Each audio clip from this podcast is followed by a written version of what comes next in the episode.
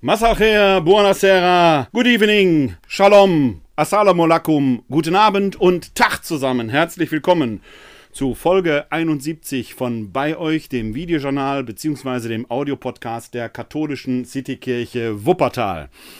Wir schreiben den 6. März im Jahr des Herrn 2021. Es ist der Vorabend des dritten Fastensonntages. Nächste Woche schon ist die Fastenzeit die österliche Bußzeit zur Hälfte vorbei. Dann gibt es eine besondere liturgische Farbe. Jetzt ist ja die liturgische Farbe violett, also lila. Nächste Woche wird das quasi als Bergfest aufgehellt in ein zartes Rosa. Gibt es zweimal im Jahr, nämlich am dritten Adventssonntag auch. Ist ja auch eine Bußzeit der Advent. Auch dort ist die liturgische Farbe eigentlich das Violett aber auch dort quasi zum Bergfest zur Halbzeit eine Aufhellung, dass man die Hälfte des Fastens, die Hälfte der Bußzeit hinter sich hat, in ein zartes Pink, ein zartes Rosa. Also, wenn ihr Gelegenheit habt, nächste Woche in die Kirche zu gehen, schaut mal, ob der Priester dort Pink trägt. Ist ein außergewöhnliches Ereignis. Jetzt aber haben wir den Vorabend des dritten Fastensonntages. Und äh, da werden wir uns am Schluss auch mit den Texten beschäftigen. Und manchmal gibt es so eine Koinzidenz der Ereignisse, denn ich habe diese Folge Entropie überschrieben. Da wird es gleich ein bisschen naturwissenschaftlich werden, es wird ein bisschen politisch werden. Und wie Gott, ja, die Entropie gewissermaßen ordnen möchte, davon handeln zufälligerweise, wenn es überhaupt Zufälle gibt. Wer weiß schon, wie die Entropie sich da im Weltall auswirkt. Alles hat seine Ordnung letzten Endes. Äh, wie Gott in Ordnung in die Entropie bekommen will. Das hören wir in der ersten Lesung vom dritten Fastensonntag. Dazu später mehr.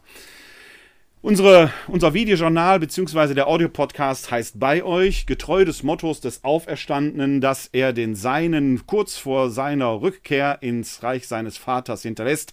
Ich bin bei euch alle Tage bis zum Ende der Welt. Matthäus Kapitel 28, Vers 20 und so wollen auch wir weiterhin bei euch sein. Ihr könnt uns nach wie vor telefonisch erreichen unter 0202 429699675 oder schickt uns eine E-Mail, Entschuldigung, schickt uns eine E-Mail an bei-euch at katholische-citykirche-wuppertal.de. Dort könnt ihr uns erreichen wenn ihr seelsorglichen Gesprächsbedarf habt, wenn ihr jemanden braucht, um über Gott und die Welt zu reden, oder wenn ihr uns ein Feedback zu dieser Sendung hier hinterlassen möchtet oder zu den Sendungen generell oder wenn ihr Themenanregungen und Themenwünsche habt, freue ich mich sehr drüber. Gerade in der letzten Woche habe ich wieder ein paar Mails bekommen mit äh, sehr schönen und freundlichen Feedbacks äh, auch von früheren Kolleginnen und Kollegen. Eine ganz besondere Rückmeldung bekam ich aus Graz. Da rief mich ein älterer Herr an, der nach meiner postalischen Adresse gefragt hat, weil er mir einen Brief schreiben möchte. Er verfolgt bei euch hier äh, im Internet. Herzlichen Gruß nach Graz, wenn Sie diese Sendung hören. Ich bin schon sehr gespannt auf Ihren Brief, den Sie mir schreiben wollen. Also man merkt, das Digitale und das Analoge sind aufs engste verwoben. Das ist ohnehin meine Meinung. Ich glaube nicht, dass es eine digitale Parallelwelt gibt. Das Digitale ist eine hervorragende Kommunikationsmöglichkeit mit ganz eigenen Möglichkeiten und Chancen, die über das, was wir bisher in der vordigitalen Welt hatten, weit herausgeht. Aber es ersetzt den analogen Kontakt letzten Endes nicht, beziehungsweise es gestaltet den analogen Kontakt und bietet da neue Chancen. Denn hier sitze ich in der analogen Welt und ihr da draußen sitzt in der analogen Welt, egal ob ihr jetzt live bei Facebook, bei YouTube oder sonst wo dabei seid oder ob ihr euch das hinterher anschaut in den Aufzeichnungen oder anhört im Podcast. Letzten Endes bleibt ihr in der analogen Welt, ich sitze hier in der analogen Welt und wir sind digital miteinander verbunden. Wunderbar, dass es das gibt und so wollen wir hier bei euch sein. Also, wenn ihr Feedbacks zu der Sendung habt oder Anregungen, lasst es mich wissen unter 0202 42969675 und wenn ihr aus dem Ausland anruft, dann müsst ihr die 49 vorwählen oder die 0049 vorwählen oder schickt mir eine E-Mail an bei-euch at katholische-citykirche-wuppertal.de. Alle wichtigen Angaben, auch die, wie ihr mich erreichen könnt, findet ihr wie üblich nach der Sendung in den Show Notes, entweder oben drüber oder unten drunter. Oder ihr schaut einfach auf die zugehörige Homepage, wo wir jeweils die aktuelle Folge posten mit den dazugehörigen Shownotes im Internet unter www.kck42.de Schrägstrich bei euch. Jetzt wollte ich slash sagen, egal. Also www.kck42.de Schrägstrich oder slash, wie ihr es lieber hört, bei euch. Dann findet ihr auch die entsprechenden Kommunikationsmöglichkeiten, wie ihr uns erreichen könnt. Und natürlich freue ich mich, wenn ihr diese Sendung teilt oder mir ein Like hinterlasst. Dann sehe ich auch, dass es euch gefallen hat. Und wenn es euch nicht gefallen hat, dann erzählt es mir. Denn auch die negative Kritik, die soll aufgehoben sein. Also, steigen wir in das Thema ein. Entropie. Schönes Fremdwort aus den Naturwissenschaften. Wenn ihr regelmäßig hier die Sendung verfolgt, dann werdet ihr schon mitbekommen haben, dass ich eine große Affinität zu den Naturwissenschaften habe. Für mich sind Naturwissenschaften und die Metaphysik, die Theologie gar kein Widerspruch. Es gibt Probleme, auf welcher Sprachebene wir uns bewegen. Ich sage mal, ein Beispiel habe ich in der früheren Folge schon mal gebracht. Wenn man sich etwa Stephen Hawkins äh, Die kleine Geschichte der Zeit durchliest, ein sehr bemerkenswertes, interessantes Buch, wo man den Genius, den Geist dieses Menschen greifen kann, der vielleicht die Physik wie kein anderer verstanden und durchdrungen hat, der aber an bestimmten Stellen nach meinem Dafürhalten an Grenzen stößt, nämlich dann, wenn er über die Physik hinaus, also ins Metaphysische gehen muss, da scheint mir, gelingt es ihm nie so ganz, sein physisches Denken zu verlassen. Etwa wenn er über Gott spricht und aus den physischen Beobachtungen Rückschlüsse auf die Nichtexistenz Gottes schließen will, dann muss man da als Theologe und Metaphysiker sagen, ja, könnte sein, aber letzten Endes agierst du immer noch in deinen physischen Sprachspielen. Etwa wenn er postuliert, und auch da muss er ja, weil der Urknall selbst nicht zu begreifen ist, da äh, eine, eine vorgängige, ich sag mal, äh, ein, ein äh, Energiequantum postuliert, aus dem dann wie so Blasen im Kochtopf die Universen hervorsteigen, die Multiversentheorie möglicherweise daraus entsteht, dann muss man sagen, ja, erstens ist auch das eine Hypothese, die kann man glauben, muss man nicht, weil sie nicht beweisbar ist. Zweitens könnte diese Energiesuppe das sein, was wir Gott nennen. Und drittens, wenn es nicht das ist, was wir Gott nennen, wenn also das wieder eine Ursache hat, verschieben wir unser erkenntnistheoretisches Problem nur noch einen weiteren Schritt nach vorne. Also, das löst nichts. Die Physik kann auf die Metaphysik keine Fragen und keine Antworten geben. Gleichwohl müssen wir da entsprechend die Sprachebenen klären. Wenn zum Beispiel Stephen Hawking von einem Nichts spricht innerhalb des Universums, dann meint er die Abwesenheit von Materie, ein Vakuum. Ob es die Abwesenheit von Energie ist, wird schon gar nicht so deutlich geklärt. Aber nehmen wir einmal an, dieses Nichts, von dem Stephen Hawking spricht, wäre die Abwesenheit von Materie und Energie, dann wäre es trotzdem ein lokal begrenzter Raum innerhalb des uns bekannten Universums und das wäre für den Theologen, für den Metaphysiker immer noch ein Etwas, weil wir es ja beschreiben können, das theologische, das metaphysische Nichts ist Nichts. Es ist unumgrenzt. Es ist nicht beschreibbar, deskriptiv noch nicht mal vorstellbar. Und da merkt man, wir müssen uns in der Metaphysik, in, in der Kommunikation zwischen Metaphysik und zwischen der äh, Physik, also den Naturwissenschaften, auf Sprachspiele einigen. Sonst reden wir permanent aneinander vorbei. Gleichwohl ist der Dialog enorm wichtig, denn sonst passieren Dinge, dass die Theologie sich in Dinge einmischt, die auch sie nicht beantworten kann. Der berühmteste Fall, Galilei, der ist sehr, sehr komplex. Man urteilt da sehr vorschnell drüber. Auch die Persönlichkeit Galileis ist sehr komplex. Ja, und zu Zeiten Galileis wussten man auch schon, auch schon in weiten Teilen der Kirche, dass die Erde eine Kugel ist und so weiter. Also es ist eine hoch, hoch komplexe Fragestellung. Aber trotzdem eignet sie sich als Beispiel, weil in dem Fall Galilei ja eine berühmte Kontroverse stattgefunden haben soll wo Galilei aufgrund seiner astronomischen Beobachtungen etwa auf ein neues Weltbild verweist und dann ein Blick in die Bibel, ein Kardinal, da sagt, ja, aber Josua sagt doch, lass den Himmel, lass die Sonne stillstehen. Das zeigt doch, dass die Sonne sich um die Erde bewegt. Ja, da merkt man natürlich, okay, da hat jemand, in dem Fall der Kardinal, schon wenig Verständnis für die Sprache und für die Gattung der heiligen Schriften gehabt kann man vielleicht sagen, okay, ist vielleicht da in dem Zeit im 15., 16. Jahrhundert vielleicht auch nicht ganz so verbreitet gewesen. Da muss man sagen, auch da Vorsicht. Die Renaissance war schon in vollem Gange. Das Studium der Schriften und das Entdecken der Gattungen war auch schon fortgeschritten. Aber man merkt so, auch die Theologie kann ihre Fehler und macht ihre Fehler im Dialog, wenn sie besserwisserisch glaubt, den Willen Gottes erklären und für sich gepachtet zu haben. Da kann man einfach immer nur wieder sagen, liebe Theologinnen und Theologen, und das sage ich jeden Morgen zu mir selbst, Gnothi Seoton, erkennt euch selbst, wisset, dass ihr nichts wisset.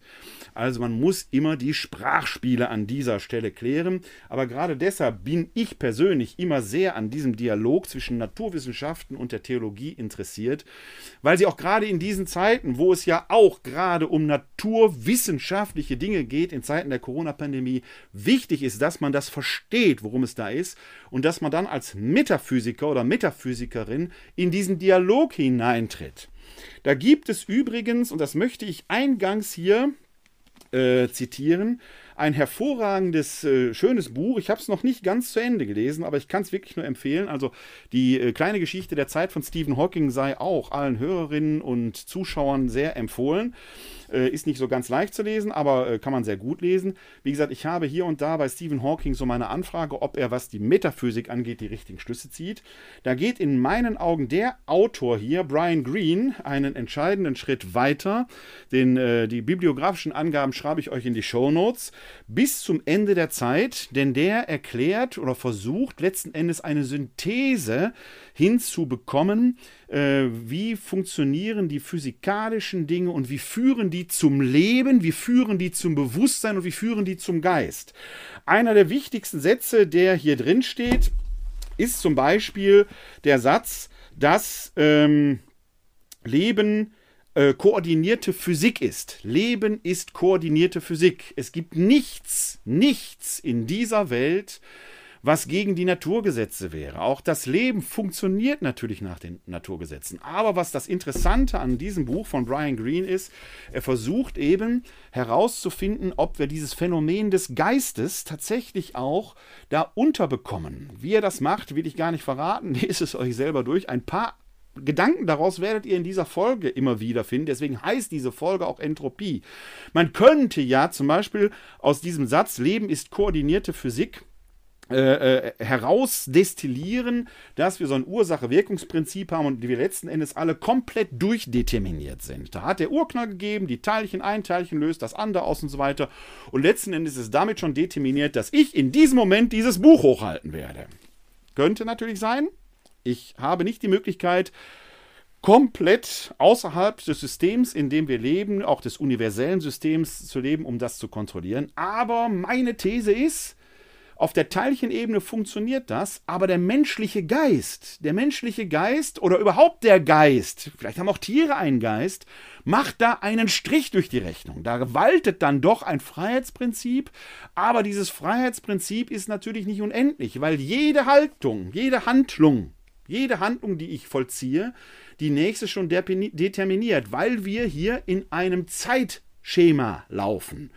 Die Zeit selbst ist irreversibel nach allem, was wir wissen. Zumindest müsste man immense Energie aufwenden, um die Zeit rückgängig zu machen, was ja bedeuten würde, dass man das komplette Universum wieder in einen früheren Zustand zurücksetzt. Das ist unmöglich. Das wird nicht funktionieren. Das heißt, wenn ich dieses Buch in diesem Moment hochhebe, kann ich diese Handlung nicht mehr, Handlung nicht mehr revidieren. Sie ist passiert und alles, was danach geschieht, ist hierdurch determiniert.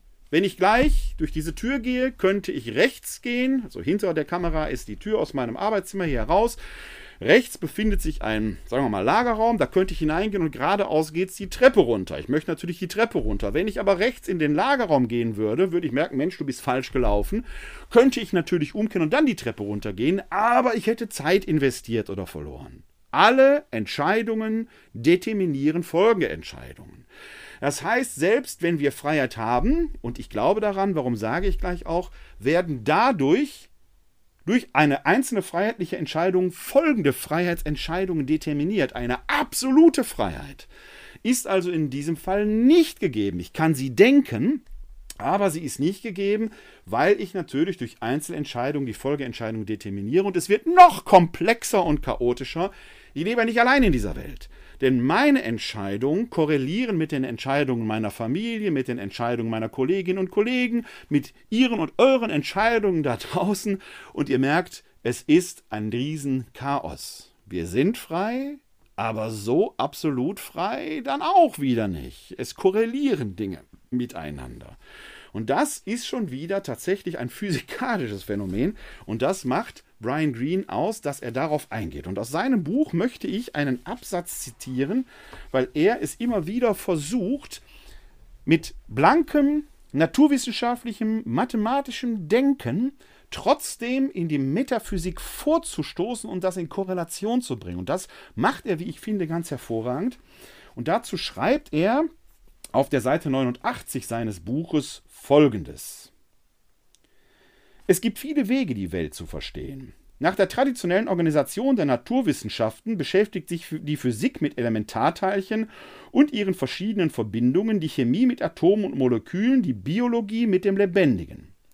Diese Kategorieneinteilung begleitet uns auch heute noch, war aber in meiner Studienzeit wesentlich ausgeprägter. Sie beinhaltet eine vernünftige, aber auch sehr grobe Abgrenzung der Wissenschaften je nach dem Größenmaßstab. Je weiter Wissenschaftler in jüngster Zeit aber vordrangen, desto klarer wurde ihnen, dass man unbedingt auch die Übergänge zwischen den Fachgebieten einbeziehen muss. Die Wissenschaften sind nicht getrennt. Und wenn sich der Blick vom Leben zum intelligenten Leben verlagert, erlangen wiederum andere sich überschneidende Disziplinen, Sprach- und Literaturwissenschaft, Philosophie, Geschichtsforschung, Kunst, Mythen, Religion, Psychologie usw. So entscheidende Bedeutung für unsere Erzählung. Selbst der eingefleischte Reduktionist erkennt, dass es töricht wäre, die Flugbahn eines Baseballs unter dem Gesichtspunkt der Molekülbewegung erklären zu wollen, und noch törichter wäre es, aus mikroskopischer Sicht zu erklären, was der Schlagmann fühlte, während der Werfer sich in die Wind-up-Position begab. Die Zuschauermenge johlte und der Fastball sich näherte.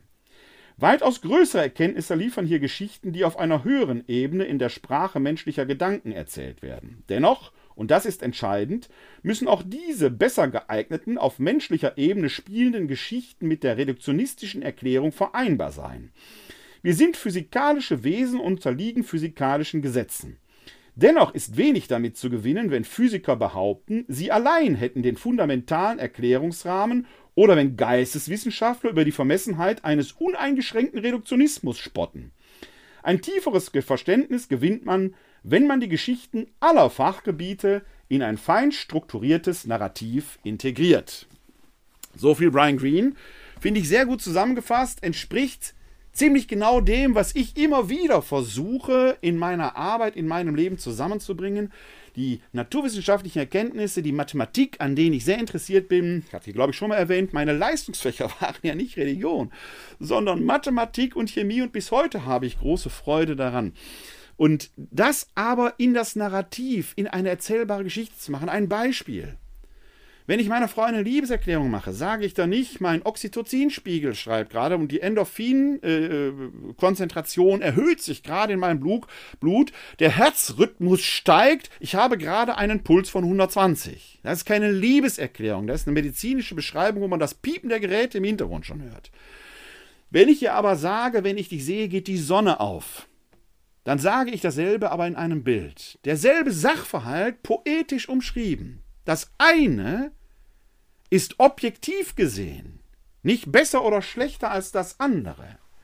Aber alles zu seiner Zeit. Man muss das eine mit dem anderen zusammenkriegen. Und dieses Geschichtenerzählen, das Narrativ, ist ja ein Terminus technicus, der einem im Bereich der Corona-Pandemie zu äh, immer mehr begegnet. Das wäre und das ist eine der herausragendsten Aufgaben für die Kirche heute, auch für uns Christinnen und Christen, auch für andere Religionen, aber ich bin nur halt katholisch, ich spreche für meine Kirche oder im Auftrag meiner Kirche, bin ja bei der angestellt.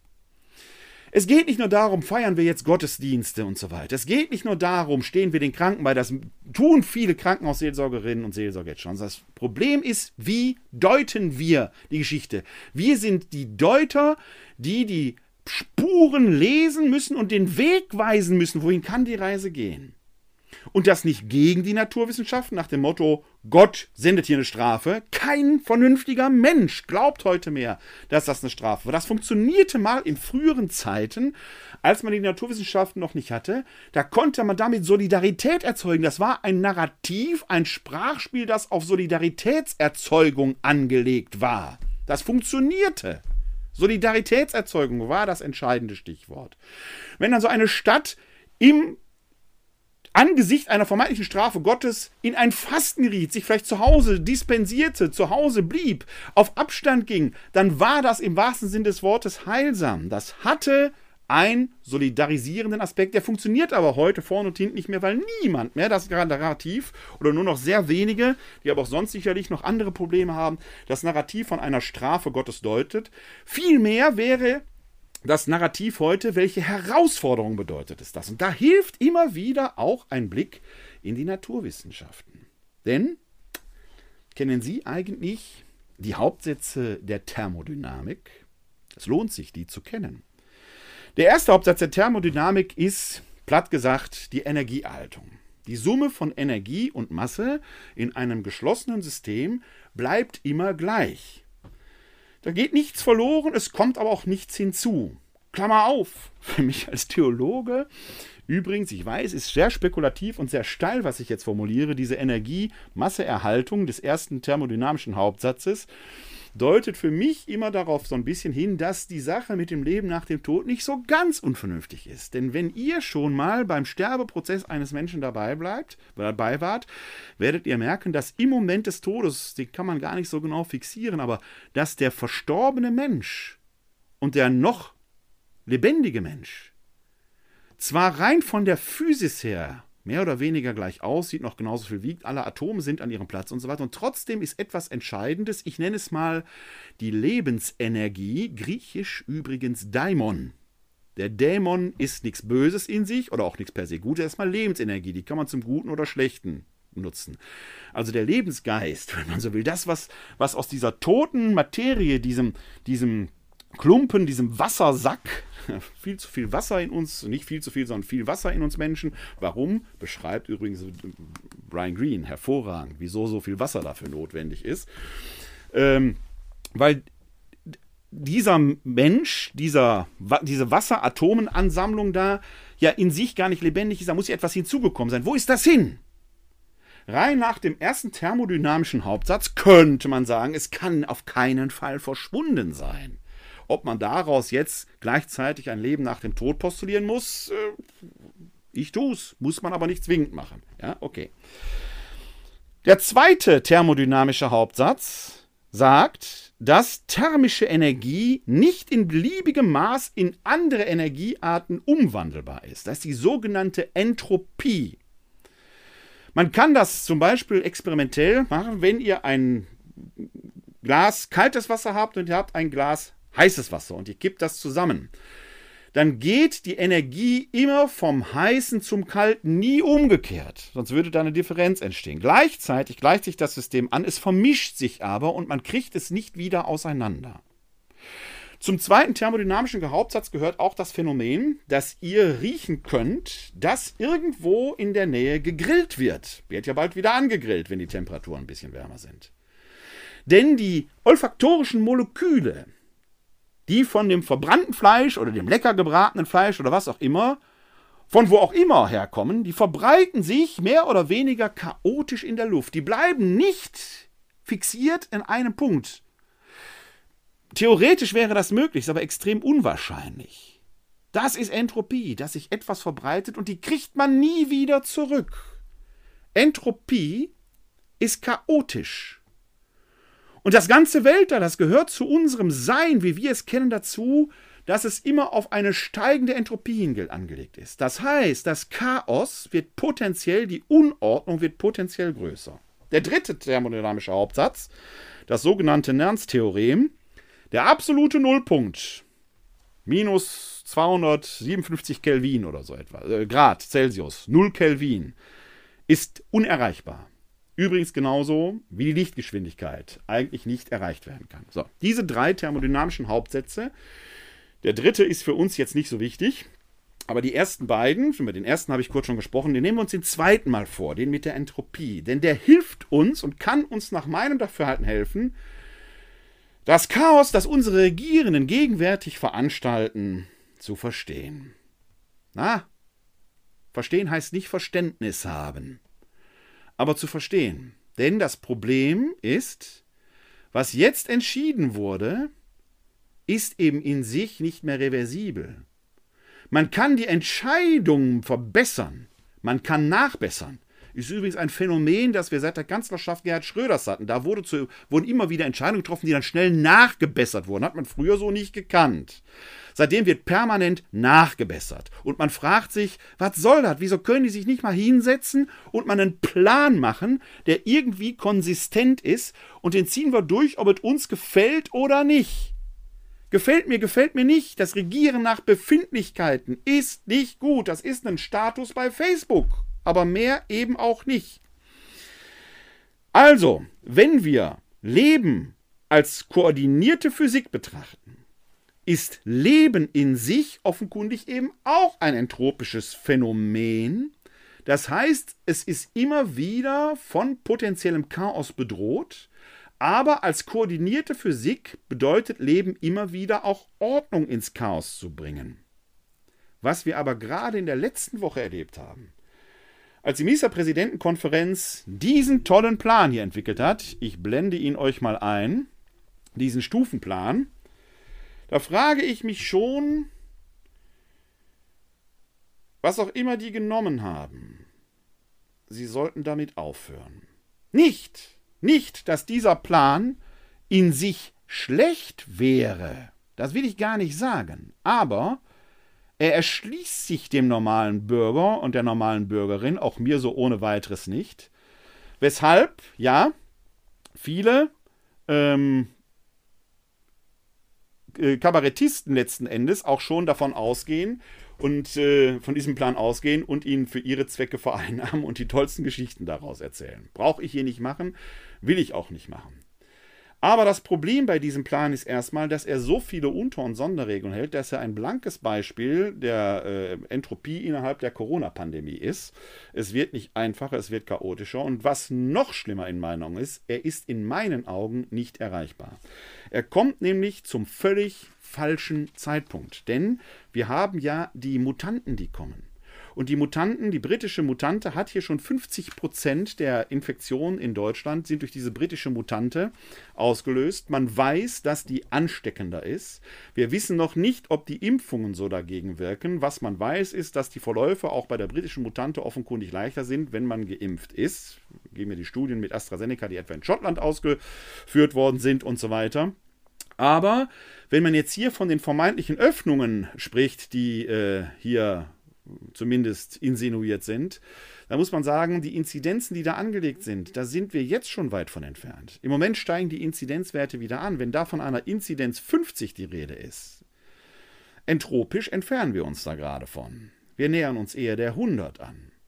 Wenn man dann zum Beispiel hört, dass in den Papieren von Regionen die Rede ist und das Ziel zumindest wenn ich den äh, Herrn Söder richtig verstanden habe, ist, dass wenn in Passau zum Beispiel der Inzidenzwert hoch ist, dann muss man in Aschaffenburg nicht unbedingt die Läden schließen, wenn der da niedrig ist. Hier in Nordrhein-Westfalen ruft man plötzlich aus, wir nehmen den landesweiten Inzidenzwert. Münster liegt, glaube ich, bei weit unter 50.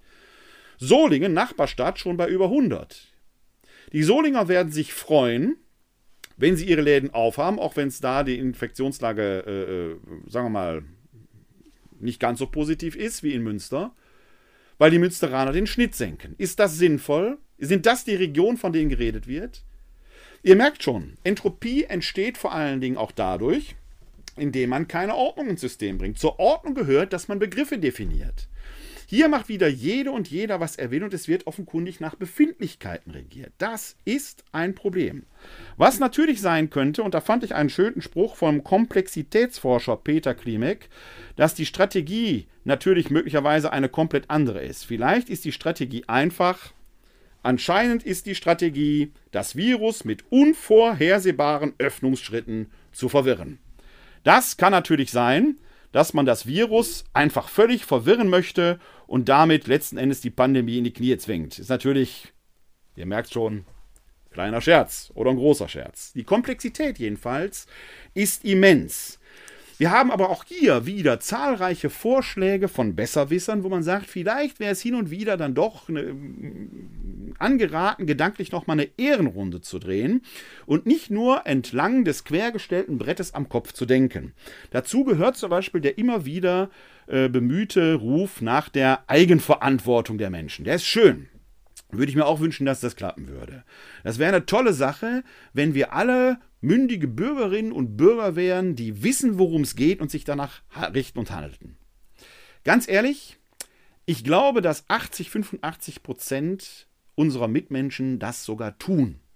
Dass die den Schuss gehört haben und dass die genau wissen, worum es geht und sich auch danach halten. Daran halten, danach richten. So. Wenn ich durch den Hauptbahnhof hier in Wuppertal laufe, dann sehe ich kaum mehr Menschen, die die Maske unter der Nase tragen. Die meisten haben es mittlerweile begriffen. Ich glaube, dass im Großen und Ganzen das mit der Eigenverantwortung klappt. Und dann schaue ich mir die Bilder von Düsseldorf auf der Rheinpromenade an. Oder hier in Wuppertal, vom Skaterpark oder von der Parcoursanlage, wo dann Feten mit über 200 Leuten stattfinden ohne Maske. Das reicht, um das Pandemiegeschehen permanent anzutreiben. Eigenverantwortung funktioniert, wenn sich alle daran halten. Halten sich aber nicht alle daran, ist das mit der Eigenverantwortung eine schwierige Sache. Da werden wir nicht plötzlich alle in Mithaftung genommen. Immer wieder, immer wieder, immer wieder hört man auch Schweden, Schweden, Schweden. Warum? Weil die Kaffees da aufhaben. Das scheint der größte kulturelle Erfolg der Menschheit zu sein. Und ich sage, ich bin Kaffee-Junkie. Ich habe so gut wie keine Laster, aber ich mag Kaffee und ich mag auch Kaffee im Kaffee trinken. Ich bin über ein Jahr schon nicht mehr da gewesen. Ich freue mich auch drauf. Aber ich habe dieses letzte Jahr irgendwie überlebt. Ich rede, rede, jetzt nicht von Gastronomie und das, diese Probleme müssen auf der politischen Ebene gelöst werden. Darüber haben wir oft in diesem Podcast, in diesem Videojournal schon gesprochen. Ich muss das jetzt nicht immer wiederholen. Mir geht es jetzt um die Befindlichkeit der Menschen. Wenn wir, dieses, wenn wir die Freiheit wieder haben wollen, müssen wir uns jetzt am Riemen reißen. Sonst wird das mit der Freiheit noch weiter nach hinten gelegt werden. Was passiert in Schweden? Die Todesrate ist enorm hoch. Die reine Zahl scheint die Leute gar nicht mehr zu schrecken. Die sagen, dafür haben die Läden auf. Man rechnet also viele Tote gegen offene Läden auf. Interessante Rechnung. Einen kleinen bemerkenswerten Disput konnte man in der letzten Woche in der Sendung Markus Lanz verfolgen, wo Markus Lanz auch Schweden als großartiges Beispiel hervorhob, weil er bei Dreharbeiten da in einem Café war dann aber gleichzeitig auch berichtet, dass man auch da auf Abstand mit Masken und so weiter und so weiter. Die Schweden sind ein viel kleineres Volk als wir, sehr zersiedelt in weiten Teilen. Wenn man dann aber nach Stockholm oder Malmö kommt und so weiter, das sind ganz andere Dimensionen, als mit denen man hier, äh, äh von denen man hier sprechen kann. Und dann eine, äh, ein, ein Gast, sie ist, glaube ich, war eine Bischöfin, meine ich, ich habe den Namen jetzt leider nicht präsent dann sagte, ja, aber sie würde eben auch von polarisierenden Diskussionen in Schweden hören. Und Markus Lanz wischte das einfach weg. Die Kritik wurde oder die Infragestellung seiner Meinung wurde gar nicht zugelassen. Die wird es natürlich in Schweden auch geben, weil die Schweden eben nicht einfach offene Cafés gegen hohe Todeszahlen verrechnen. Es hilft auch nicht, das immer wieder zu wiederholen. Auch hier habe ich in diesem Videojournal mehrfach schon darüber gesprochen, dass auch das Beispiel Italien oder Asien oder Australien und so weiter nicht hinreicht, weil in Australien ganze Städte abgeriegelt werden, sobald ein Fall auftaucht. Da wird eine ganze Stadt in Ausgangssperre gebracht. Dadurch haben die fast kein Covid. Und dadurch haben die fast aber auch überall die Cafés auf. Taucht aber ein Fall auf, ist alles komplett dicht. Und komplett dicht heißt dann da, da ist das, was wir als Lockdown kennen, ein laues Lüftchen dagegen. In Asien kommt mal da mit der DSGVO da muss man seine Handys mitnehmen, permanent am Mann und an der Frau führen. Und bei Kontrollanruf, wenn nicht dran geht, hat die Polizei vor der Tür stehen. Und so weiter und so weiter. Können wir machen. Können wir machen. Wird die Freiheit an einer anderen Stelle eingeschränkt. Ein Blick nach Düsseldorf reicht. Und mit dem dort ausgesprochenen Verweilverbot stand noch in Potenz, um zu sagen, dass mit der Eigenverantwortung scheint eher um Chaosmaximierung auf allen Ebenen zu gehen. Und das, was unsere Regierungen da gemacht haben, gerade jetzt in diesem Zeitpunkt, wo die Mutanten hier auch in Deutschland sich stärker verbreiten, scheint mir der äh, Schritt in die falsche Richtung gegangen zu sein. Denn die Inzidenzzahlen steigen ja leicht wieder an. Haben wir ein Corona-Staatsversagen, wie es in vielen Pressebeiträgen in der letzten Woche zu lesen war? Wenn man mal so auf die zentralen Stichworte schaut, die uns seit gut einem Jahr bewegen, Teststrategie, Impfstrategie, Nachverfolgung, die Corona-App, Homeschooling, um nur so ein paar Stichworte zu nennen, dann muss man sagen, ja, äh, ein Plan steckte da, also Strategie ist schon arg geschönt, muss man sagen. Ich verstehe bis heute nicht, dass man zum Beispiel nach der ersten Schockphase im April, Mai letzten Jahres, gut ein Jahr her, sich nicht hingesetzt hat und ein paar Leute, ein paar intelligente Leute, Männer und Frauen hingesetzt hat und gesagt, ihr macht mal einen Plan. Ihr macht einen Plan. Dass man immer wieder überrascht war, Ferien sind vorbei, da kommen Schüler jetzt wieder in die Schulen dass da immer noch keine Lüftungsanlagen eingebaut sind, dass man wie in Detmold für eine ganze Schule mit 17 Klassen zwei Lüftungsanlagen hat, dann aber aus versicherungstechnischen Gründen ablehnt, dass private Sponsoren weitere Lüftungsanlagen zur Verfügung stellen. Das packt man sich doch an den Kopf. Ist die Bürokratie wichtiger als alles andere? Also, fassen wir zusammen. Kaffeehäuser sind wichtiger, offene Kaffeehäuser sind wichtiger als Sterberaten und offenkundig die Versicherung auch besser als Gesundheitsschutz. Hm, Leute, wo leben wir eigentlich? Man konnte bisher immer sagen, hier in Deutschland dauert alles ein bisschen länger, weil wir diese Bürokratie haben. Dafür sind die Straßen sauber gewesen. Aber auch das stimmt ja heute so ohne weiteres nicht mehr. Bis heute eine Sache mal durchkommt, man muss ja gar nicht nach Stuttgart 21 oder den BER schauen. Bis heute eine Sache durchkommt, bis heute etwas auf den Weg gebracht ist, ist es schon nicht mehr aktuell. Wenn man heute auf die heute moderne Technik schaut und sagt, das wollen wir haben, und jetzt einen Antrag stellen, das uns politisch Verfahren bringt, dann kriegt man in fünf, in fünf Jahren durch. Bis dahin sind Glasfaserkabel wahrscheinlich veraltet, weil man eine neue Technik hat. Leute, Leute. So maximiert man nur das Chaos. Das ist politische Entropie vom Feinsten. Vor allen Dingen, wenn das Spardiktat über allem steht. Kennt ihr noch die Geschichte von Josef in Ägypten? Könnte man nachlesen. Im äh, Buch Genesis ist sie sehr schön aufgeschrieben. Am Schluss dieser Josef, der zweitjüngste von den zwölf Söhnen Jakobs, der, weil er sich immer fein gekleidet hat und sich was eingebildet hat, von seinen Brüdern nach Ägypten verkauft wird, dort als Sklave arbeiten muss, sich dann aber durch einen glücklichen Umstand zum wichtigsten Berater des Pharaos aufschwingt, dann seine Brüder kommen und er die ganze Familie letzten Endes rettet. Dieser Josef deutet den Traum des Pharao, der von sieben mageren und sieben fetten Kühen träumt und sagt, es werden dürre Jahre kommen und es werden fette Jahre kommen. In fetten Jahren werden wir Weizen anbauen und werden etwas zurücklegen für die dürren Jahre. Das ist eine Strategie. Das ist eine Strategie. In den Ferien hätte man Zeit gehabt, das, die Zeit als Ressource, um in Ruhe zu planen. Wir haben jetzt drei Monate Lockdown, da hätte man Zeit gehabt, um in Ruhe zu planen. Aber niemand macht einen Plan. Ich befürworte ja durchaus im Grundsatz die Methode Merkel, auf sich zu fahren. Man kann in einer pandemischen Zeit vielleicht nicht ein halbes Jahr vorweg planen. Man muss flexibel bleiben, also auf Sicht fahren. Und trotzdem müsste man Leute instand setzen, die eine Vision, eine Strategie entwickeln, die den Namen Strategie auch verdient hat.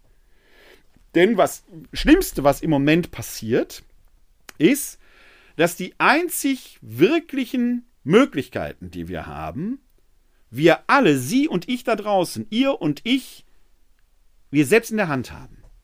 Maske tragen, Abstand halten, Hände waschen, lüften.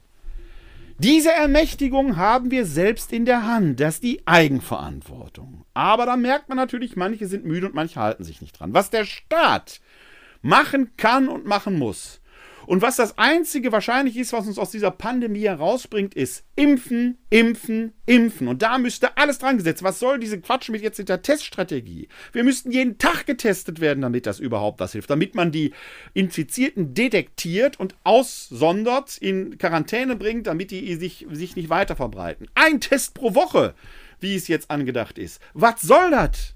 Das bringt doch gar nichts. Man ist dann für vier, fünf Stunden safe. Und dann ist ja die Woche noch äh, äh, sechs Tage und 19 Stunden lang. Die Selbsttests für zu Hause ist bestenfalls für eine Selbstvergewisserung geeignet. Mehr dann aber auch nicht. Was will man mit einem Selbsttest zu Hause? Kann ich sagen, gut, wenn ich Oma besuchen will, mache ich mal einen Selbsttest, damit ich weiß, heute gefährde ich sie nicht. So what? Das Einzige, was hilft, ist impfen, impfen, impfen und da müsste alle Energie rein. Um das entropische Chaos zu besiegen, muss man Energie ins System geben, damit man es in eine bestimmte Ordnung zwingt. Das ist Arbeit. Arbeit ist der Entropie entgegenwirken und die wird sich trotzdem am anderen Ende weiter verbreiten, sagt der zweite thermodynamische Hauptsatz. Sieht man das gegenwärtig? Nein, man sieht eher, dass man die Entropie vergrößert. Da kam mir die Kolumne von Sascha Lobo, die aktuelle aus dieser Woche, unter die Finger. Sascha Lobo schreibt dort bei Spiegel Online, Link findet ihr in den Show Notes. Nach der Wut kommt die Müdigkeit, aber irgendwann ist man selbst für die Müdigkeit emotional zu erschöpft und dann bleibt ein tiefer, dumpfer Dauergroll, der nicht so scharfkantig ist wie die Wut, aber gefährlicher.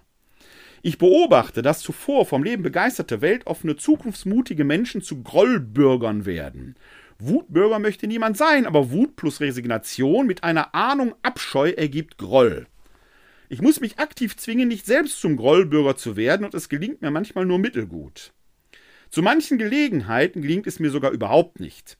Wenn zum Beispiel Kanzleramtsminister, Arzt und Digitalstratege Helge Braun bei einem Will auf Kritik an der komplett vergrogten, verschleppten, vergrokoten Corona-Warn-App den Satz sagt, warum muss der Staat immer alles anbieten? Wieder so ein Flipsatz. Der, gerade weil er aus der Hüfte geschossen war, eine geradezu gespenstische Eingeschnapptheit offenbart als ginge es nicht allein darum, die Pandemie in den Griff zu bekommen und als sei deshalb ausschließlich dieser Maßstab anzulegen. Und Deutschland hat die Pandemie außerordentlich nicht im Griff. Meine Befürchtung ist, dass die grollbürgerlichen Anfälle, ausgelöst durch staatliches Versagen, bei vielen Leuten demokratische Spätschäden verursachen, Long-Covid aber als derart massive Zweifel, dass sie Dreifel heißen müssten, bitte um Verzeihung für diesen Boomer-Gag, Groll erzeugt schlechten Humor. Ist das also alles nur noch Realsatire, was wir da aus Berlin, Düsseldorf, München und von sonst wo hören?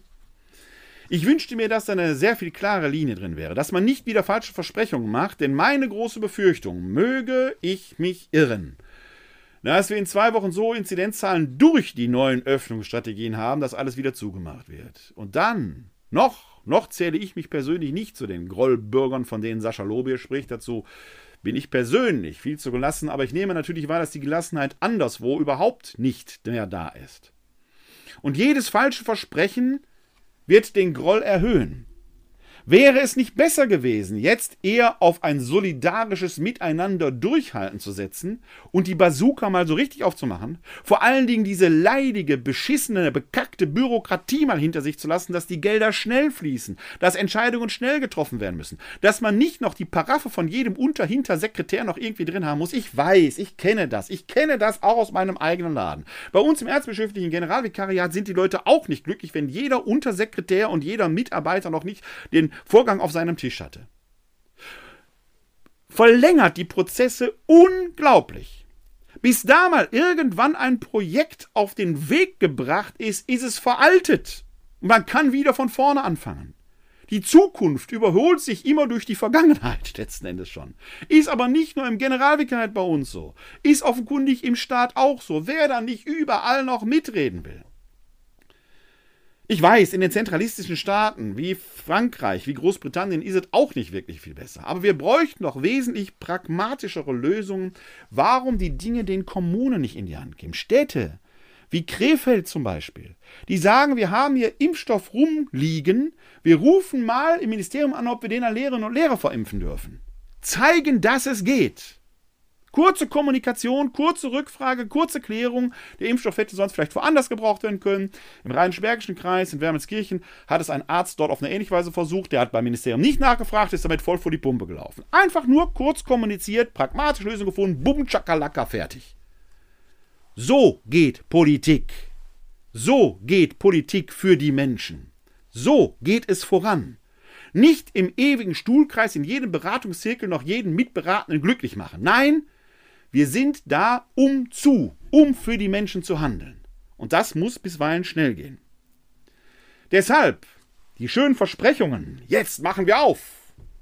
Hinter dem silbernen Käfig, in dem wir jetzt gefangen sind, wartet der nächste goldene. Lege ich euch übrigens zu den Hintergründen, warum Lockerungen zum gegenwärtigen Zeitpunkt nicht die beste Idee sind. Ein äh, sehr gutes Video der Sendung äh, vom WDR die haben äh, so eine Quarks-Reihe bei YouTube in ihrem Kanal. Lege ich euch einen äh, Link zu diesem Video hinein, warum Lockerungen zum gegenwärtigen Zeitpunkt nicht so die intelligenteste Lösung sind.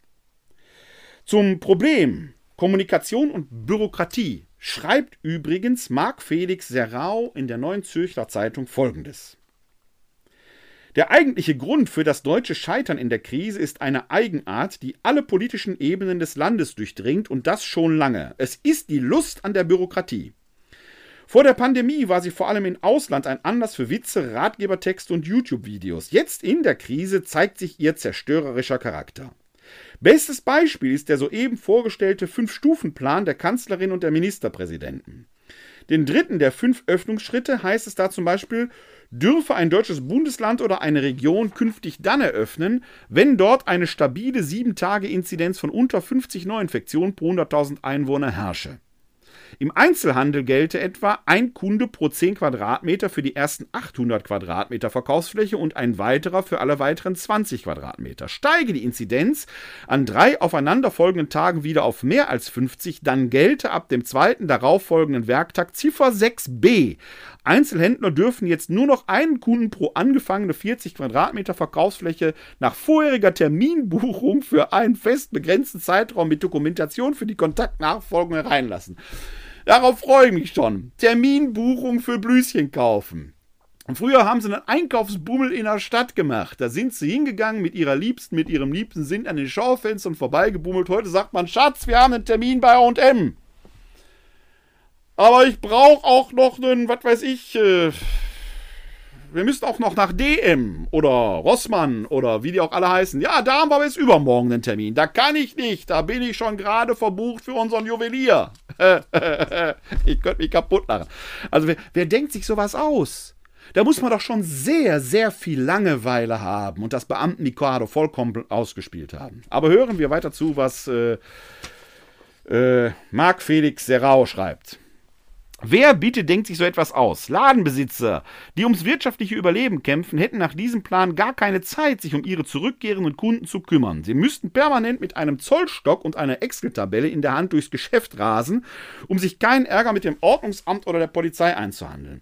Denn während sich der staatliche Eifer bei der Beschaffung und Verteilung von Impfstoffen, beim Schutz von Altenheimen und bei der Bestellung von Schnelltests in Grenzen hält, ist er bei der Ahndung von Regelverstößen in Deutschland so ausgeprägt wie eh und je. Die Lokal- und Regionalmedien sind voll von entsprechenden Berichten. Mal stehen acht Polizisten in der Küche eines Mannes, der mit einem Freund gekocht hat. Das ist auch ein entropisches Phänomen, die haben dann da draußen gerochen. Mal soll ein Sportverein 5000 Euro Strafe zahlen, weil zwei Kinder auf seinem Skatepark unterwegs waren. Mal nehmen Beamte die Personalien von Spaziergängerinnen auf, deren Hunde sich zu nahe gekommen sind. Das ist das Problem. Bei diesen Dingen kann man tolle Regeln machen, die kann man überwachen. Die eigentlichen Ressourcen und Energien, die wichtig wären, um eine echte Lösung für die Pandemie herbeizubekommen, nämlich Impfen, Impfen, Impfen, da wird die Energie nicht reingesteckt. Dazu müsste man nämlich seinen bequemten Hintern von den Schreibtischen wegbewegen. Schlachten aber werden nie an Schreibtischen gewonnen, sondern draußen auf dem Platz. Man kann die tollsten Fußballregeln schreiben. Wenn man den Ball nicht rollen lässt, wird nie jemand gewinnen. Wir müssen mit dieser Bürokratie aufhören. Habe ich ja jetzt auch gehört. Soll ja jetzt so eine tolle Verwaltungsreform geben, hat zumindest Herr Brinkhaus gesagt. Hören wir, was dazu Marc Schieritz in der Zeit schreibt. Die Qualität der staatlichen Verantwortung dürfte im 21. Jahrhundert sogar zum entscheidenden Standortfaktor werden. Nach dem Ende dieser Krise wird ja nicht einmal alles wieder so sein, wie es vorher war. Im Gegenteil, die nächste Pandemie wird kommen, der Klimawandel schreitet voran, die digitale Revolution ebenfalls. Klammer auf, Nebenbemerkung. Das ist übrigens das Wesen der Entropie, weshalb ich ja glaube, dass es keine neue Normalität gibt, die die alte Normalität, der der alten Normalität entspricht. Wir werden durch alles das, was wir jetzt erfahren, getan, gemacht haben, alles zukünftige determinieren. Die Zeit nach Corona wird eine andere sein als die Zeit vor Corona. Es kann sein, dass das Lieblingscafé wieder aufhat. Aber wir werden als andere in diesem Café sitzen, wir werden beim bloßen Niesen oder Husten am Nachbartisch innerlich oder auch äußerlich zusammenzucken. Das haben wir vor einem Jahr noch nicht getan. Wir alle haben eine Erfahrung gemacht, die irreversibel ist. Und die innere Unruhe, das innere Chaos wird unsere Generation, die nachfolgende und wahrscheinlich die zwei, drei nachfolgenden danach noch prägen. Woher wissen wir das? Wir haben die Bürokratie in Deutschland doch nicht umsonst. Der Dreißigjährige Krieg ist 350 Jahre her. Aber das Chaos, das in diesem Land damals war, hat zu diesem Sicherheitsbestreben geführt, zu diesem Ordnungsbestreben, das uns hier in Deutschland über Jahrzehnte und Jahrhunderte geprägt hat. Und genauso wird dieses pandemische, äh, diese pandemische Erfahrung Generationen nach uns prägen, die jetzt noch gar nicht geboren sind. Es wird keine Rückkehr zur Normalität geben. Das, der zweite thermodynamische Hauptsatz spricht schlicht und ergreifend dagegen. Wir können nur versuchen, die Entropie zu verlangsamen und Ordnung ins System zu bekommen, was aber erhöhten Energieaufwand braucht. Und die Energie, die wir hier einschenken, müssen wir woanders wegnehmen. Deswegen plädiere ich dafür. Alle Energie Jetzt in pragmatisches Handeln impfen, impfen, impfen. Hören wir weiter zu, was Max Gieritz schreibt. Immerhin ist das Problem offensichtlich erkannt. Unionsfraktionschef Ralf Brinkhaus hat zu einer umfassenden Staatsreform aufgerufen, die nach den Bundestagswahlen im Herbst angegangen werden müsse. Aber wie? Was sicher nicht erfolgreich sein wird, die Einsetzung einer Expertenkommission, die endlos tagt und am Ende einen Bericht schreibt, für den sich niemand interessiert. Hier deshalb ein konkreter Vorschlag. Die nächste Bundesregierung setzt einen Verwaltungszaren, das schreibt er wirklich so, einen Verwaltungszaren ein, angesiedelt im Kanzleramt und dem nächsten Kanzler oder der nächsten Kanzlerin direkt unterstellt. Seine oder ihre Aufgabe wäre es, Schwachstellen zu identifizieren und sogar dafür zu sorgen, dass sie behoben werden. Dabei wird es um einfache Genehmigungsfragen gehen, aber auch um Zuständigkeiten, zum Beispiel für die Schulen. Da wird sich doch jemand finden lassen. Pragmatismus ist also gefragt. Und da passt hervorragend eine kleine Geschichte zu, die mir selbst vor einigen Jahren widerfahren ist. Es wird jetzt so sieben, acht Jahre her sein. Da musste ich für unseren Sohn, ihr wisst, beide Kinder haben eine Behinderung, eine geistige Behinderung. Ich bin, seit die volljährig sind, mit meiner Frau, äh, haben wir die rechtliche Betreuung der Kinder. Das heißt, wenn es ums Anträge stellen und so weiter geht, bin ich oder ist meine Frau gefragt. Ich stelle also, weil mein Sohn in die Werkstatt für Menschen mit Behinderung geht, er dort seinen Lohn bekommt, aber er hat jetzt Anrecht auf Grundsicherung. Also muss ich dort einen Antrag stellen. Den stelle ich auch. Ich rufe also hier im Sozialamt in Wuppertal an, habe auch nach den üblichen Wartezeiten die Entropie bewegt sich auch in Amtsstuben und vor allen Dingen schon in Telefonleitungen. Äh, endlich die zuständige Mitarbeiter am Apparat und äh, trage mein Anliegen vor. Dieses Anliegen heißt, ich brauche den Antrag. Die Mitarbeiterin ist sehr freundlich und sagt, ich schicke Ihnen den Antrag zu. Und weil dieser Antrag auf Grundsicherung verschiedene Kategorien hat. Hier geht es, obwohl mein Sohn erst Mitte 20 ist, um Grundsicherung im Alter. Geht, ist, heißt so, ist im Sozialgesetzbuch so geregelt. Fühle ich den dann schon so aus, dass er entsprechend ähm, äh, man da keine Fehler machen kann. Ich bekomme diesen Antrag per Post zugeschickt, schauen wir das an und sehe, Grundsicherung im Alter ist nicht angekreuzt sondern ein anderes Feld. Dieses andere Feld würde bedeuten, ich als Vater muss meine finanziellen Verhältnisse offenlegen. Das würde ich ehrlich gesagt sogar tun, wenn es notwendig wäre. Das würde aber auch bedeuten, dass der Staat sich an mir natürlich schadlos hält. Da vertrete ich persönlich die These, wenn ich hier über Bande mit dem Staat spielen muss, dann hätte ich meinem Sohn das Geld auch direkt gegeben, was ihm zusteht. So viel Verantwortung muss als Vater nur halt sein. So ist das. Aber mein Sohn hat ja nach dem Sozialgesetzbuch einen Anspruch auf Grundsicherung im Alter. Und da muss man das eben nicht angehen, weil dieser Anspruch aus sich heraus erwächst. Also rufe ich im Sozialamt wieder an, sage, gute Frau, Sie haben da an der falschen Stelle Kreuzchen gemacht. Äh, Dafür müsste ich ja meine Verhältnisse offenlegen. Wenn ich das machen muss, dann bekommen Sie die auch, meine Zahlen, aber muss ich ja gar nicht. Erste Antwort von ihr, so Beamte haben ja tatsächlich manchmal Humor, wenn auch einen sehr komischen Humor. Mich interessieren Ihre Verhältnisse aber durchaus. Ich sage, Neugierde kann ich total verstehen, ich bin auch ein neugieriger Mensch, geht sie aber nichts an, es sei denn, es gibt keinen anderen Weg. er sagt, er ist ja falsch. Ja, ich sage, was machen wir denn jetzt nun? Ich sage, ich kann das jetzt einfach durchstreichen da oben an der Stelle, wie man das damals, kennt ihr vielleicht noch aus der theoretischen Führerscheinprüfung, wenn man das Fahrt, Kreuzchen falsch gemacht hat, dann musste man so drei Parallelstriche durchmachen. Kann ich ja so machen, macht das dadurch ungültig, Kreuzchen an der richtigen Stelle fähig. Ich sagte, nee, das sieht hinter der äh, Abteilungsleiter und dann bekomme ich hinterher Ärger und so weiter. Ich sage, ist ja überhaupt kein Problem. Ich habe gesagt, dann schicken Sie mir doch einfach den Antrag nochmal neu zu. Bis hierhin war das Gespräch schon in einer gewissen Weise skurril, aber verlief noch in verhältnismäßig normalen Bahnen. Jetzt wird es speziell, sagt die Kollegin mir am anderen Ende. Ja, da muss ich ja aufstehen und zum Schrank gehen. ja, ich sag, wenn die Anträge im Schrank sind, müssen Sie aufstehen und zum Schrank gehen. Das ist wohl so. Stimmt. Ist richtig. Ja, und dann muss ich die noch zur Post bringen. Ja, ich sage, irgendwie müssen die hinkommen. Ja. Aber ich muss mit meiner Katze zum Tierarzt. Das ist kein Witz, kein Witz. Ich muss mit meiner Katze zum Tierarzt. Sie hätte zum Schrank, wie, wie weit wird der Weg vom Schreibtisch zum Schrank gewesen sein und dann beim Rausgehen vielleicht an der Poststelle vorbei. Aber sie muss, okay. Ich sage, Frau sowieso, ist kein Problem. Ich sage, ich arbeite am Laurentiusplatz. Sie arbeiten hier in der Verwaltungsstelle Neumarkt 10, ist von mir fünf Fußminuten entfernt. Ich komme gerne bei Ihnen vorbei. Bleiben Sie ruhig sitzen. Zeigen Sie mir den Schrank. Ich hole mir das Formular da selbst raus. Sie wollen vorbeikommen? fragte sie. Ich sage, ja, ist für mich kein Problem. Ich sage, ich bin ja der Bürger. Ich habe ja Zeit. Ich sage, ich komme gerne vorbei. Lernen wir uns mal persönlich kennen. Nee, bleiben Sie mal da. Also Kundenkontakt scheint schwierig zu sein. Äh, ich schicke Ihnen das per E-Mail zu. Äh, Moment, habe ich gedacht die hat das Formular als E-Mail bei sich auf dem Rechner, macht aber diesen ganzen Budenzauber. Sie schickt mir also dieses Formular per E-Mail zu, jetzt natürlich nicht vorausgefüllt, was nicht schlimm war. Ich drucke mir das aus, weil es kein äh, Formular im PDF-Format war, wo man es rein äh, schon am Computer ausfüllen konnte. Drucke mir das also aus, fülle das aus, mache das Kreuzchen an die richtige Stelle, Grundsicherung im Alter, tüte das Ganze ein, schicke das zum Sozialamt. Höre Wochen nichts mehr davon.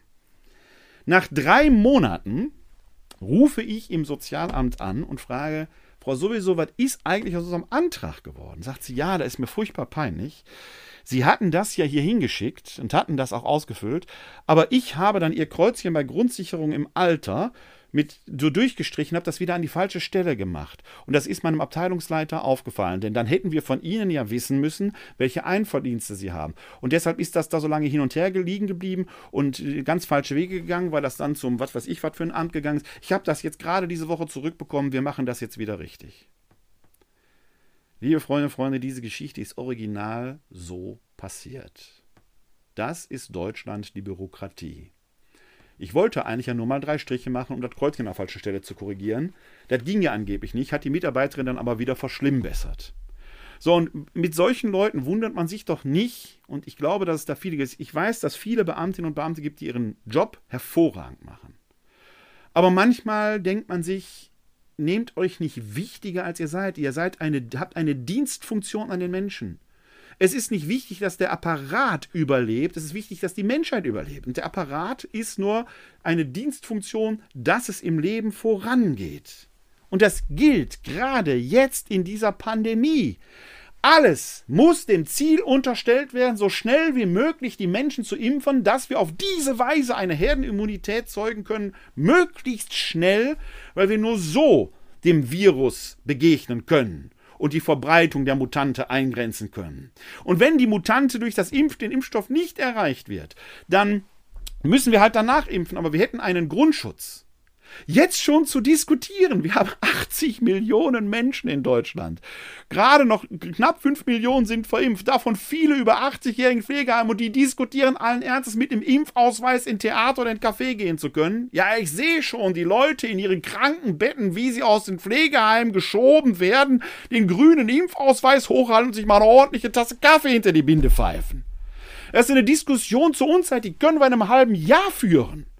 Jetzt ist die Diskussion dran, wie kommen wir an Impfstoff und wie organisieren wir das, dass so schnell wie möglich alle, die geimpft werden wollen, geimpft werden können. Stattdessen erleben wir einen Kampf der Eitelkeiten. Jeder Ministerpräsident möchte der Schönste sein und die Ministerpräsidentin sowieso. sowieso.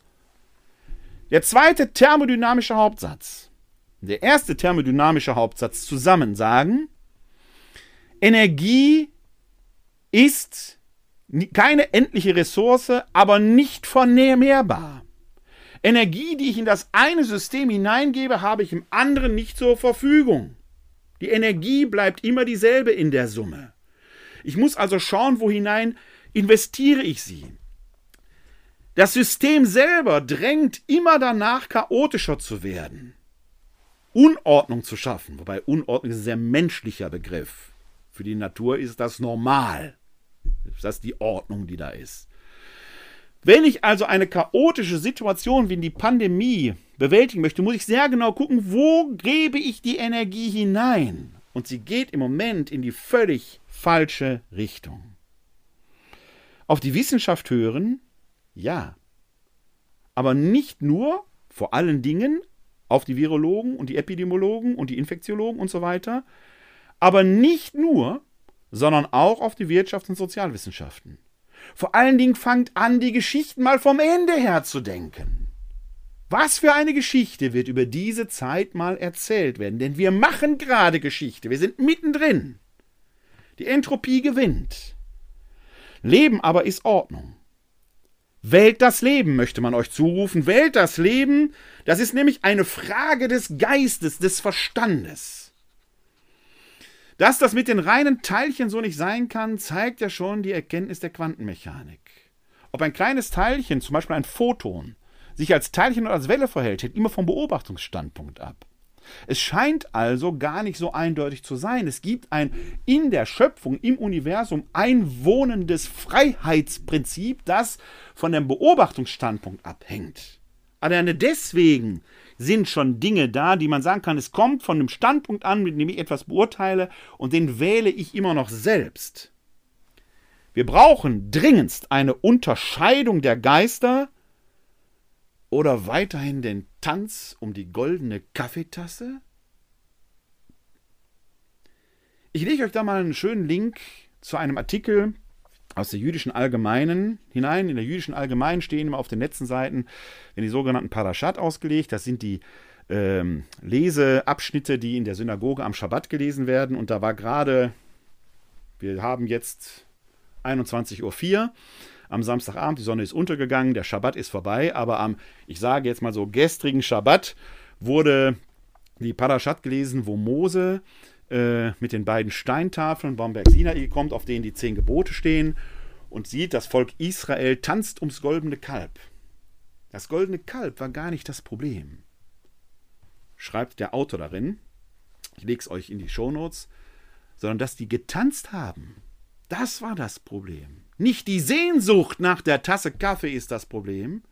Der Tanz um die goldene Tasse Kaffee ist das Problem. Nicht die Sehnsucht nach den offenen Theatern, Kinos und so weiter ist das Problem. Da freuen wir uns alle drauf. Der Tanz darum, die Ignoranz, alles andere auszublenden, ist genauso das Problem wie die Ignoranz der Regierenden, die nicht sehen, dass Kultur auch zum Menschen gehört. Es ist ein komplexes Phänomen.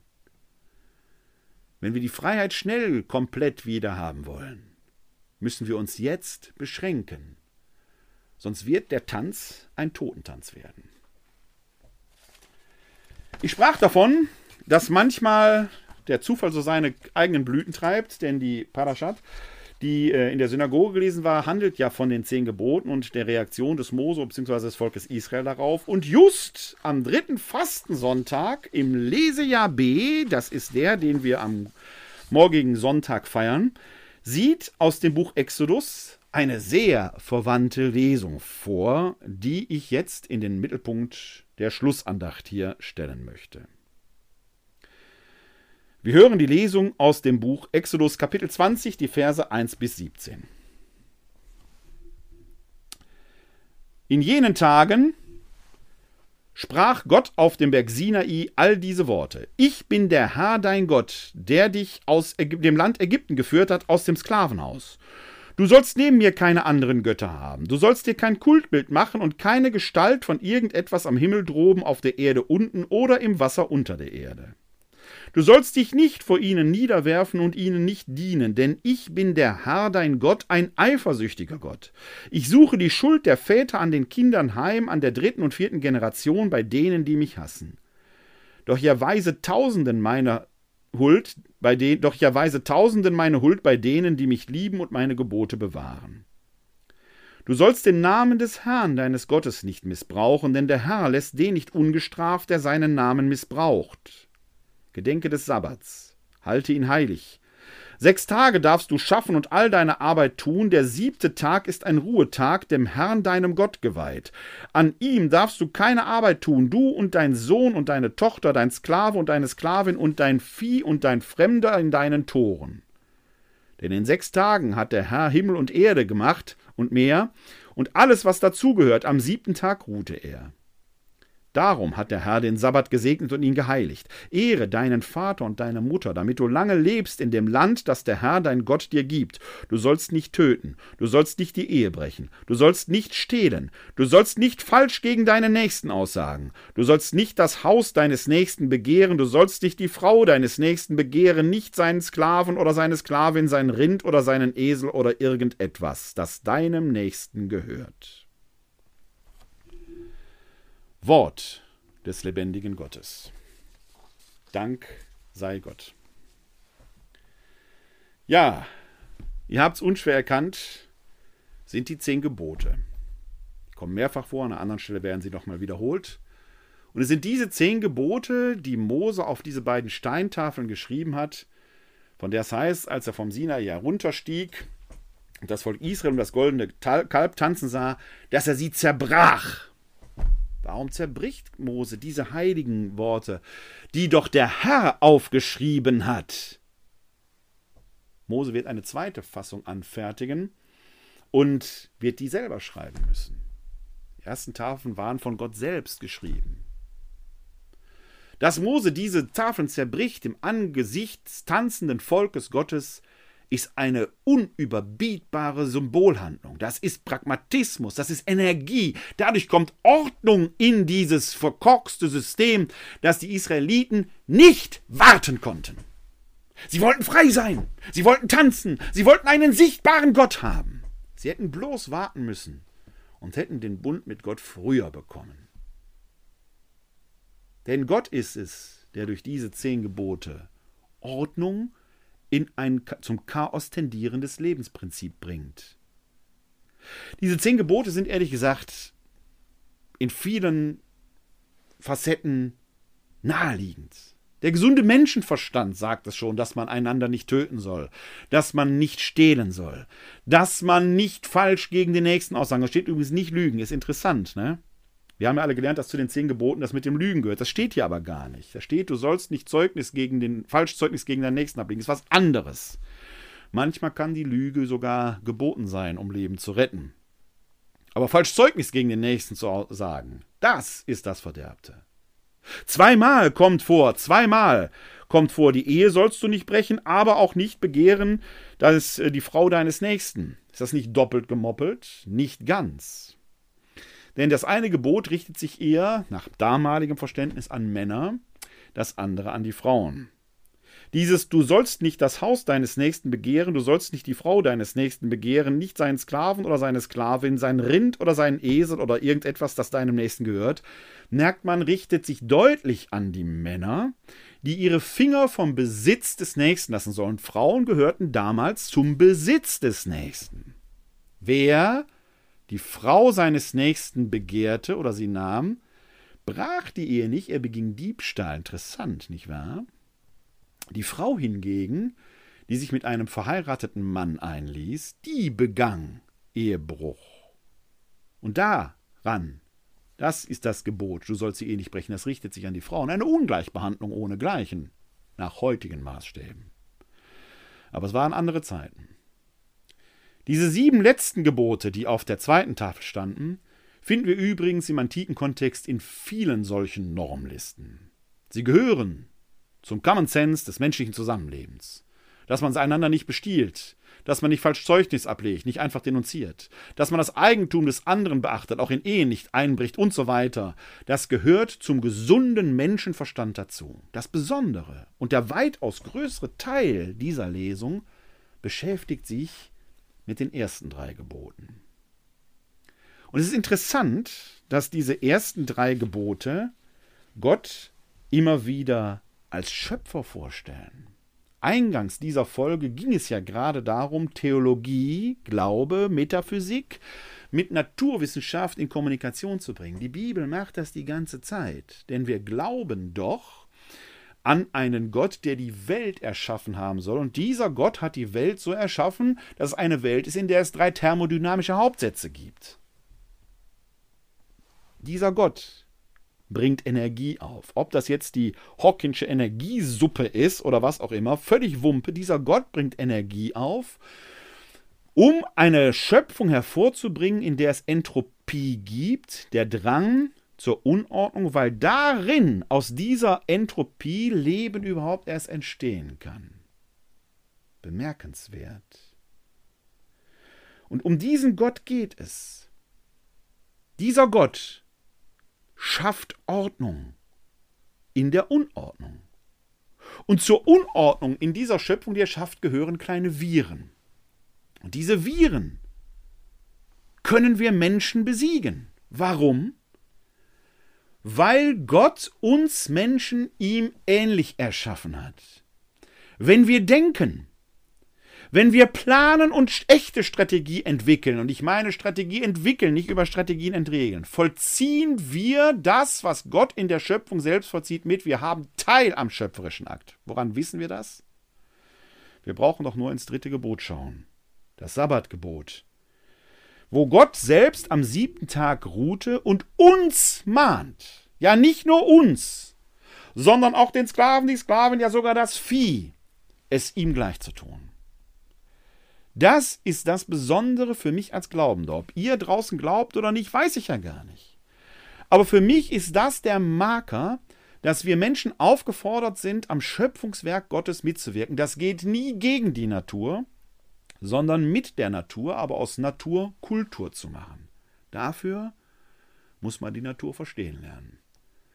Und das steht der Kirche gut zu Gesicht, sich viel stärker mit den Naturwissenschaften zu beschäftigen denn eins ist sicher, dieses Virus besiegt man nicht mit gefalteten Händen und Bußgebeten.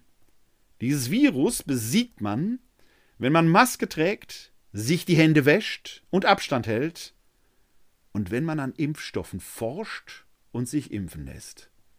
Und danach können wir gerne alle ein festliches Halleluja singen. Singen möchte ich jetzt auch zum Abschluss und zwar das Ave Regina Celorum. Das ist der marianische Hymnus äh, der ähm, äh, Fastenzeit. Jetzt muss ich den mal kurz hier suchen, dass ich den hier auch finde. Das Ave Regina Celorum ist der marianische Hymnus aus der Fastenzeit. Wir haben äh, ja verschiedene Hymnen, die da äh, äh, normalerweise am Schluss der Vesper gesungen werden. Und das Ave, ähm, Ave Maria Celorum singe ich jetzt hier. Ave Regina Celorum, Ave Domina Angelorum, Salve radix, salve pota, ex qua mundo lux est tota. Gaude Virgo gloriosa, super omnis speciosa. Salve, o salve decora, et pro nobis Deum exora.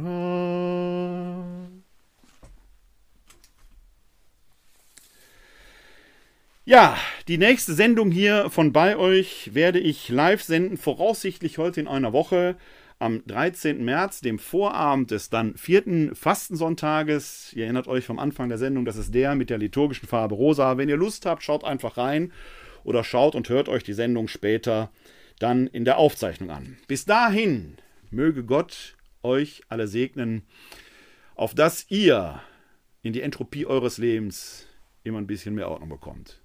Kostet Energie und Arbeit, aber es lohnt sich. Denn eins ist klar, Gott hat nicht nur einige wenige zu Ebenbildern auserwählt, sondern euch alle da draußen und mich auch. Wir sind ermächtigt, am Schöpfungswerk Gottes mitzuwirken. Tut das, und dazu segne euch der allmächtige Gott. Der Herr segne uns, er bewahre uns vor Unheil und er führe uns zum ewigen Leben. Amen. Das gewähre uns der dreieine Gott, der Vater, der Sohn und der Heilige Geist. Amen. Hosanna, Jeshua. Hilf doch, Gott hilft. Heute ist nicht alle Tage, ich komm wieder, keine Frage.